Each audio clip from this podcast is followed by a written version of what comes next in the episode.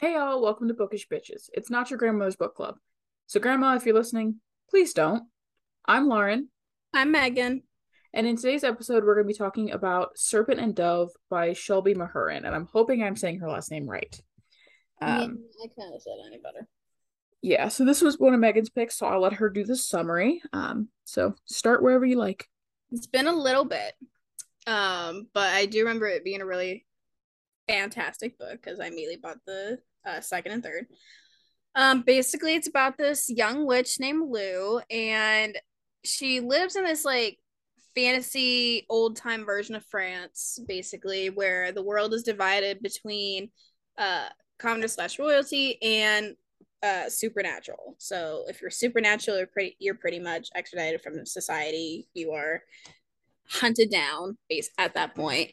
Um, so people really keep their identities to themselves, so nobody can like come for you.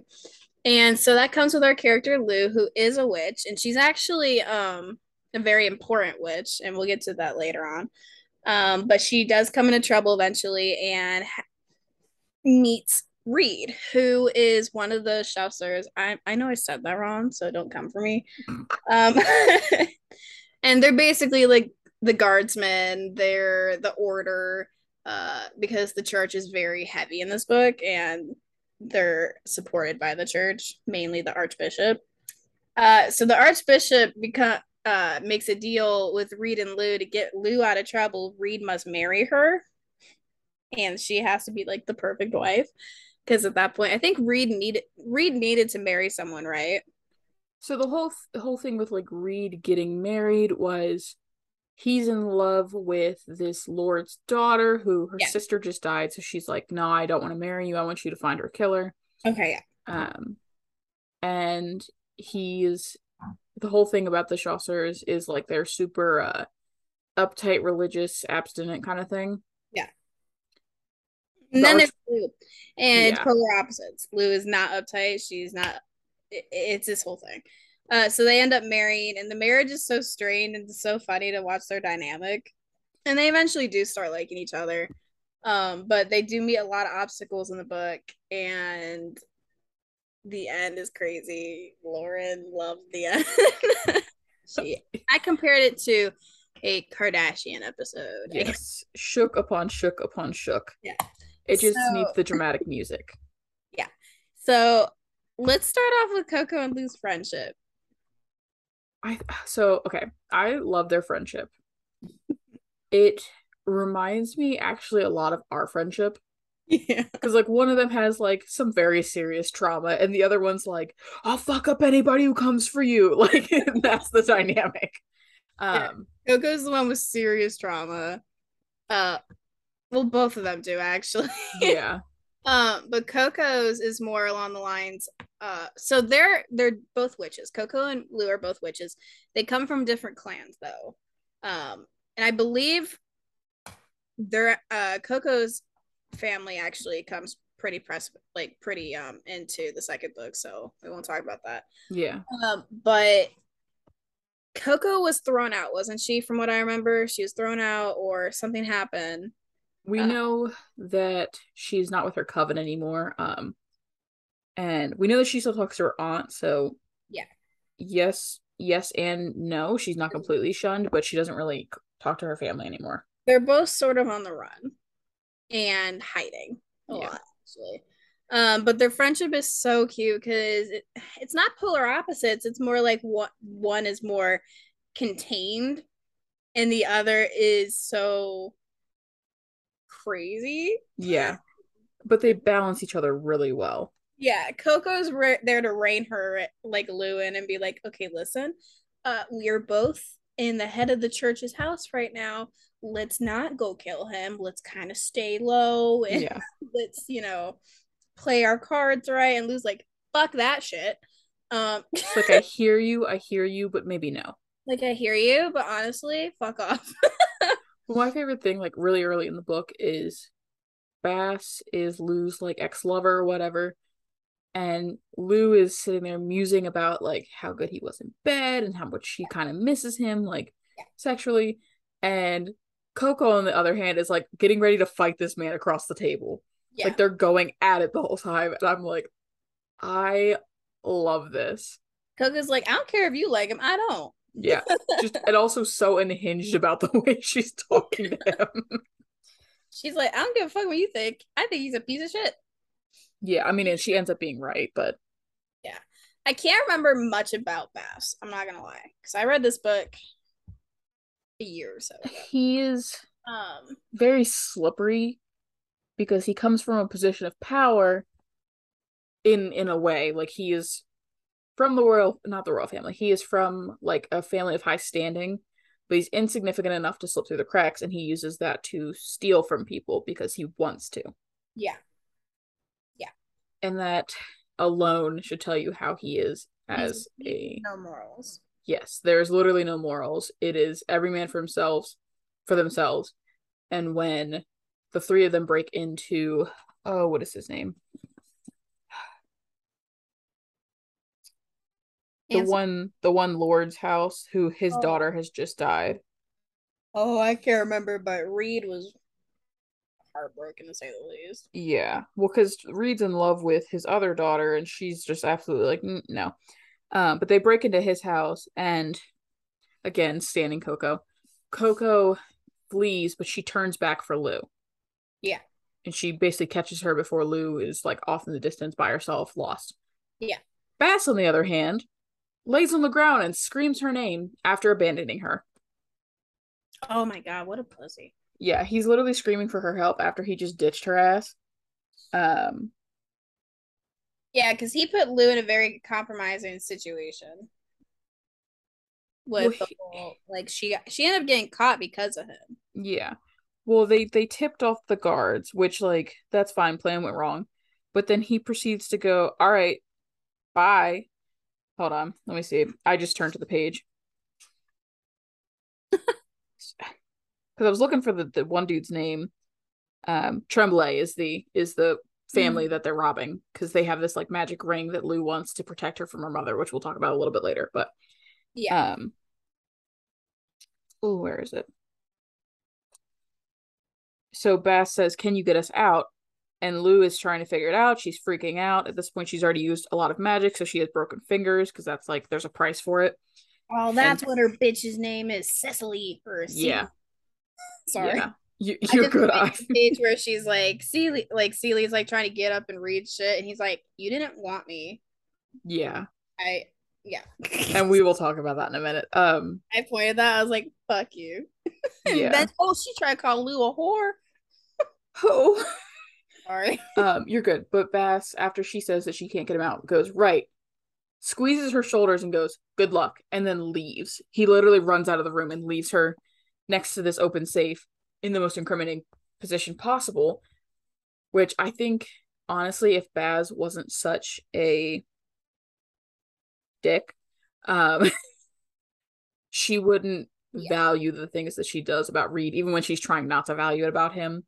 Because Bas would never protect her. Reid, pretty early into their relationship, swears that no man will ever put his hands on her and that he will protect her. Yeah. Sorry, I had to like inhale after that soapbox tangent thought. Um, oh, honey. Oh, you're fine. I'm not even gonna describe what just happened. Um, yeah. So you made a note about gender poli- politics, and I will give you my view on that. Why did you say that? So I put it in there for a number of reasons. Um, starting chronologically, the first thing is the fact that Lou and Coco dress as men to be able to even just navigate the world at large. Lou personally does this because she's in hiding from her mother, but the fact that they both masquerade as men because it gives them more freedom and ability to move throughout the world uh, was something that I noted. The other part uh was when Lou and Reid get married. Mm-hmm. So the I have an issue with like traditional Christian vows because of the line you must obey. Which we see Lou being like, "Yeah, cute. No, I said I will." Um no though. But like Yeah. the fact that the Archbishop and Reid and all of the men around her, and even the women, are expecting her to Be this perfect, keep your mouth shut little wife. hmm And also, I love the the lady at the beginning. So the whole situation of them getting married happens because Reid spots her in this. Um, it's called Soleil et Lune. So it's a, a theater where Mm. she hides out, and he spots her, and they end up tumbling onto the stage. And when she's backstage running from him, she yells, "Please help me!" And they take it as he's like assaulting her. Yeah. Um, oh yeah, I remember that now. yes. Yeah, it was the whole the, thing. It's, the girl. it's completely against the code. Yeah. And the girl that like tries to protect her even when the archbishop is saying is making up this lie about Lou being his wife she's looking at Reid like I'll fuck you up and yeah Yeah, so there's the whole thing with um, Reid's like, I swear to God, if you don't fucking go along with it, I'm gonna kick your ass. And then Yeah. they had to follow through with it. They had to follow through with it because if they didn't, then Reid would have been charged, and he would have had to um have basically either go to jail or he wouldn't be able to be a guard anymore with the Chaucer. I'm sorry, I keep chopping it, and I'll say it a different way every single time. Chaucer's Chaucer. I don't give a fuck. Um, yeah and I think it's interesting because Reid thinks about and realizes that the archbishop could have easily pardoned him Yeah. but in doing so brings a question to the um Chaucer's as an organization and you know questions um and also the, the, archbishop, archbishop The archbishop had um motives on Reedson and Luzon. yes So this union worked out perfect for him. The fact that they did it to themselves, he was like, "Fuck yeah, I can get rid of uh, two birds in a stone." yeah Yeah. and it's weird it's really weird and we'll talk about why it's really weird Yeah. but he talks about Reid like his son Yeah. And spoiler big old you know red siren We'll talk about parent parents in a bit. yeah um that's incoming but his relationship with lou is like he's biologically her father so it's like well you Yeah. are marrying your children yeah. yeah.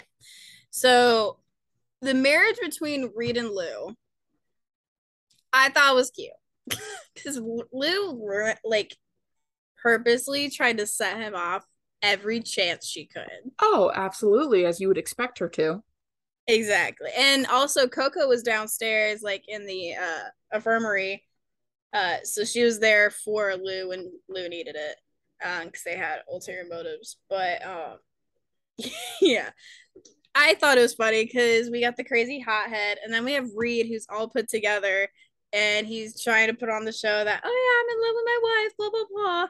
Um he's he doesn't even try when they're in public initially though yeah, at first he was just like, fuck this, I hate everything that's happening. he constantly is like yanking her around just Yeah. rolling his eyes at her is like he's not like violent towards her and he even consciously is like i will never lay my hands on her yeah, he's like, we're never this this isn't a real marriage. I will never have sex with her.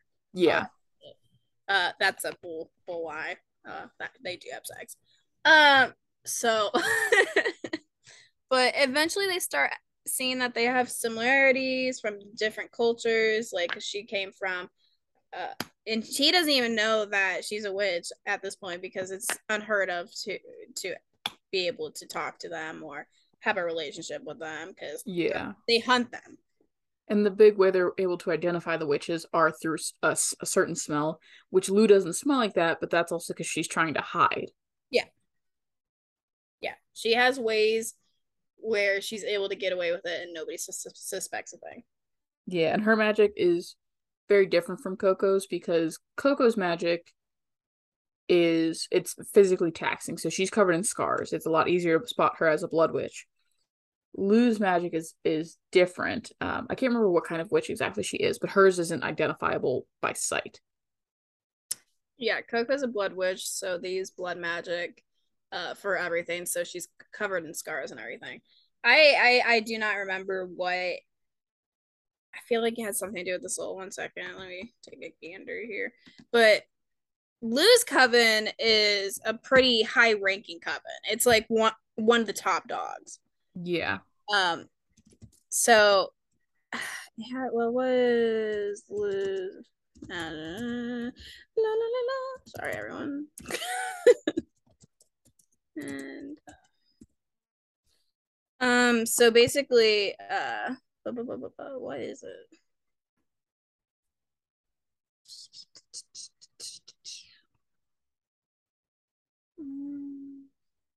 What is it? Damn. Huh. I don't know actually. They they talk about when she is introduced, which I'm actually I have that marked. Um just have to find the actual thing that's marked.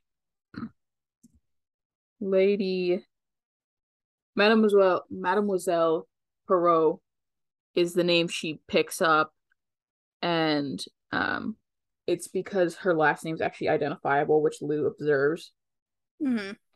um where does it say where does it say because it starts with an M and like the yeah. name change she makes a note of um and she literally gets into the Chaucer's um compound by spelling a girl which is is a little dangerous but hey mm-hmm mm-hmm Damn. Where are you? Which also is really interesting because it's like this is a side note while I look. Um the Chaucers are like, oh, we protect the innocents from the witches, but they have all of the victims of the witches locked up in a tower, experimenting on them. Yeah. Or sorry, pr- trying to pray it away. They're experimenting on witches they capture, but it's the fact that they clearly have such a twisted idea of like sensibility and moralism while also being super cruel. Mm-hmm.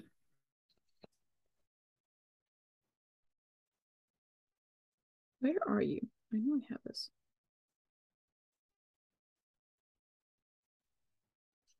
Maybe I just won't find it. also, I know she's a witch that's feared because she left her coven two years ago and yeah. she shelter. She forsook saked all magic she did, and she was living off whatever whatever she could steal. Um, but witches like Lou were hunted. They were feared, and they usually were burned. Yeah, I found Coco's last name finally. As as soon as I was like, I'm not gonna look for it. Yeah, it was like Monvoisin. Monvoisin or something yeah. Like so something that is clearly not a common last name. Yeah, exactly. Um, but yeah, Reid and Lou's relationship was super cute. Uh, eventually, Reid does figure out that she's a witch, and he doesn't react well at all. Um, at all. He basically said this marriage, and they had sex already. So at that point, marriage was pretty much concrete. Um, but when he discovered she was a witch, he was basically like, "This marriage is null and void. I don't want it anymore," and he left. Yeah. Uh, which had her upset. She ran away. Um, the entire last two years of her life, she was escaping her coven and her mother for this reason. She was escaping because she is the daughter of the coven leader. And in order for the witches to gain full control of their magic again and have a hand over the Chaucers, um, they have to sacrifice Lou because she's the coven's daughter, and the daughter of the coven leader has to sacrifice her greatest uh treasure or love, something of that sense. So Lou ran away for obvious reasons, and she's captured when she runs away from Reid. Yeah. Eventually, Reid gets his shit together after Coco slaps it into him. Um, as Coco does. As Coco does. At that point, though, um, it's kind of fucked. Uh, so, and then at that point, the archbishop decides to make his pa- patronage of Lou known because he's Lou's father and he had sex with Lou's coven's leader, the mom. Mm-hmm. And basically, so she could have the most powerful kid from both sides of the, of the street, you know, like, oh, we got the archbishop, the head of the church, and then we got the witch. Which like that's still to me is really I don't want to say confusing, but confusing. Because he is committing his whole life to killing off the line of witches, yet he fathers a witch child or that he fathers a child that will be very powerful, knowing that he's fathering a powerful child. yes, but keep in mind there are no males in any witch coven. At all. There are no no males. I can't. I believe males are killed off. Yeah. It may not have been mentioned in this book. In this book, it's probably in the second book. Males are killed off Yeah, which I mean explains why because they they can't have they don't have magic. So why Yeah. have a mortal as a child when you could just kill it and get another one? Was such a no, you're such a loving way to be. Such a know. loving way. Uh, so now Coco Ansel, who's their friend, um, I believe Bas was involved. I don't know though. Um, this is a while ago. So Coco, Reid, and Ansel and the Archbishop, um, are going to try to go find Lou because at that point Reid has accepted she's a witch. He's in love with her. He's like, fuck it, you know, that's my wife. yeah, Yeah. he made it. It was such a cute declaration of love too, because literally he was like, "Where's my fucking wife?" And because she wasn't there, so he started beating up some of the guards, and they're like, "We don't know, man." uh, and then so, Coco's like, "Her mom got her ass." Yeah, like somebody, come on now, Yeah. have some sense. And then Coco's like, I got some sense. Yeah. I got you. So they all go, and that's also in this point. I know I'm jumbling from place to place here, but Lou's trying to fight it, but at that point, she thinks that she has nobody. Hmm So she's like, "Screw it, off me." Um, so she, you know, so as Lou's about to be sacrificed, um, Reid, Ansel, and the Archbishop and Coco get there in time. Um, but unfortunately, Reid kills the Archbishop in Lou's place. Yeah. Uh, Um, and he does that through like a magical way. It's not like he just like pushes the archbishop into the way. so with this revelation, it is now discovered that a male has magic. And he can see the tethers of life tied to one another and also other patterns, um, which is one of the other magics. And they escape before the mom can get them because they're like, that's a male with magic. Give me. Um Yeah. Um, and I'm gonna let you just uh, disclose Reid's uh matronage. Yeah. So I also have a lot of questions about how Reid has magic because his mom is Madame LaBelle, who runs um basically a, a whorehouse, and his dad is the king. So I'm wondering where the magic got into the blood there, or if it was just like in Harry Potter when there's Muggleborns and they're just like, well, popped out with some magic, time to roll. Which that probably is discussed later in the books, but as far as this book is concerned, I'm very curious about how that happens. Yeah, Um, it's discovered later in the books, so I won't spoil that. Um, but it does get explained. But it also makes kind of sense that Madame LaBelle would be producing offspring that has magic because in the beginning she is the one that is looking for this ring that Lou and Coco are also looking for. So sh- we know that she's dealing in the magic world, Yeah. whether it's directly, indirectly, or you know, through her own avenues. Exactly. Exactly. So it's just we com- how do we, why do we compare it as a Kardashian episode? It okay, so I really like this book. I will say that straight up. A lot happens in a first book though. Yeah. because it almost feels like okay cool we need to we have reid's magic come out all right string it along and then book two we have his his lineage come out and then we kind of see how it's interacting there's a lot of like moments in this book to the point where it's like it feels like it's spliced together like a kardashians episode Yeah. Pretty much. I will say though, I really enjoy the way that Lou reminds me of um Celaena from Throne of Glass. Yeah. She's more aggressively like vulgar, but their energies of like, so what are you gonna do about it? Like I I very much like. Yeah. I like her personality a lot. It's very abrasive, but I do love it. I almost wonder if like Sarah J. Maas wrote Throne of Glass with the level of writing she writes now, because that was her obviously one of her really early books. How Yeah. much more similar she would be to Lou. What was the question again? I was saying if Sarah J. Maas had written Throne of Glass now, like after she wrote Crescent City and stuff, instead of before or when she's really getting started, how similar Celaena would have been to Lou as far as the depth of her character. Um, because like Celaena is a very deep character in herself, but she also falls into the archetypes of like the YA female lead quite a bit. So I'm wondering how how much more similar they would be if this was like Sarah J. Maas's like tenth book if Throne of Glass was her tenth book instead of her first. I will say this. Um Celaena's character. Oh, I'm sure she has some good ass development because Sarah J. Maas knows how to Oh, develop some characters. phenomenal. To the point every time I get on TikTok and I see one about her, I actually start crying and I don't care where it is in public and private. I will virtually start getting goosebumps and start crying. Yeah. the Uh, also the reason Character I development is Sarah. Sarah knows that shit. oh So absolutely the reason I mentioned Sarah J. Maas though, aside from like the obvious, is the fact that she actually has like on the on the copy I have, there's a, a review from her about this book. Yeah. So I think it's interesting because they do yeah, she said it was a brilliant du- uh debut, full of everything she Mhm. loved. They do similar things, but in different ways. And I love, I love the tropes in this book. Like, I love the one bed trope where they fuck on the roof. And I love the forced marriage trope, even though I'm a hardcore feminist. I am not a feminist in books.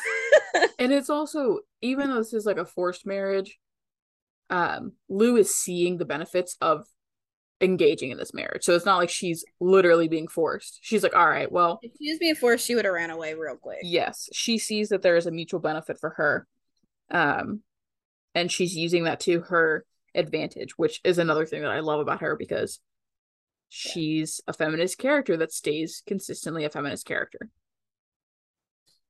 Did we talk about uh Reid's mom?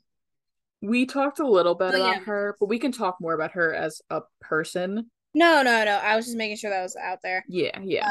Um, Yeah, so with that being said, he's related to the king. yes. So this is kind of talked about in the book. There's this thing with the witches that they it's pretty important.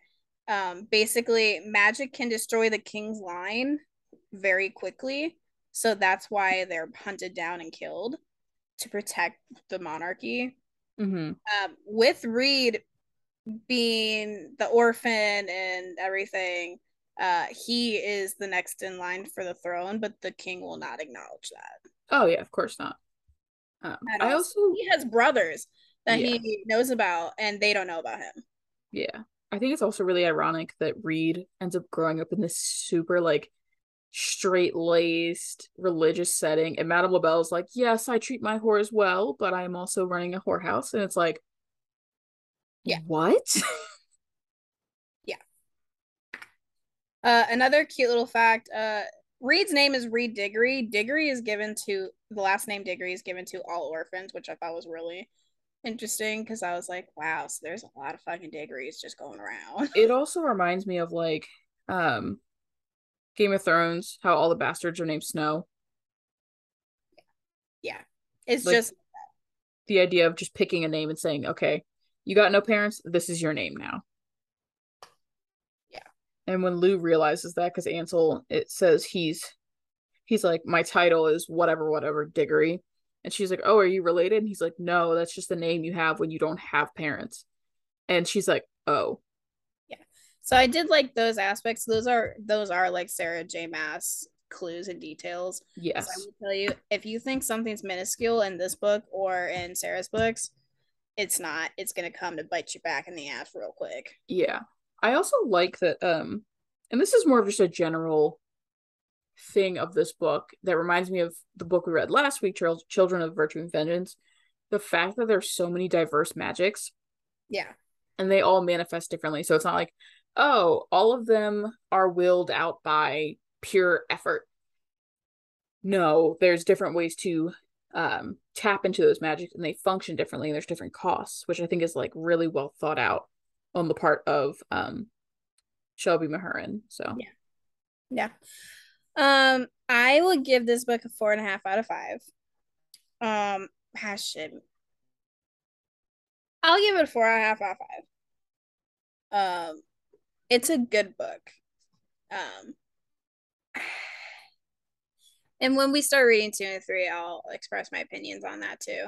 But mm. it was four and a half for me. I did enjoy it a lot. Um, I love the characters. So yeah, I would agree with that because I feel like. Sorry. You're no, you're good. You're good. I just like paused and my brain broke for half a second there. Um, I didn't stop because you did anything. I stopped because my brain stopped. Um, four and a half out of five because I also feel like we can go up from here. This is a fantastic book. I think we can do even better. Um, yeah. So I'm leaving that half point for the future. Yeah. Um, but yeah. So. Uh, yeah. Next week, we are going to be talking about Dread Nation by uh, Justina Ireland. Yep, and we that's where we're starting our um, Halloween episodes. Which for all four of the Halloween episodes, we will be doing video podcasts with little costumes. um, so that'll be exciting. You'll get to see if my camera works. You know, you get to see us. And, and uh, if my camera works, I'm either going to be in a spooky black and white template or someone else. I'm almost wondering if I just need to run my Zoom for like an hour before you get on because it normally just comes on on its own after a while. Yeah, I think that might have been it. But yeah, we'll figure it out. It'll be great. And we we'll will talk later. then. Yeah. Bye. Bye.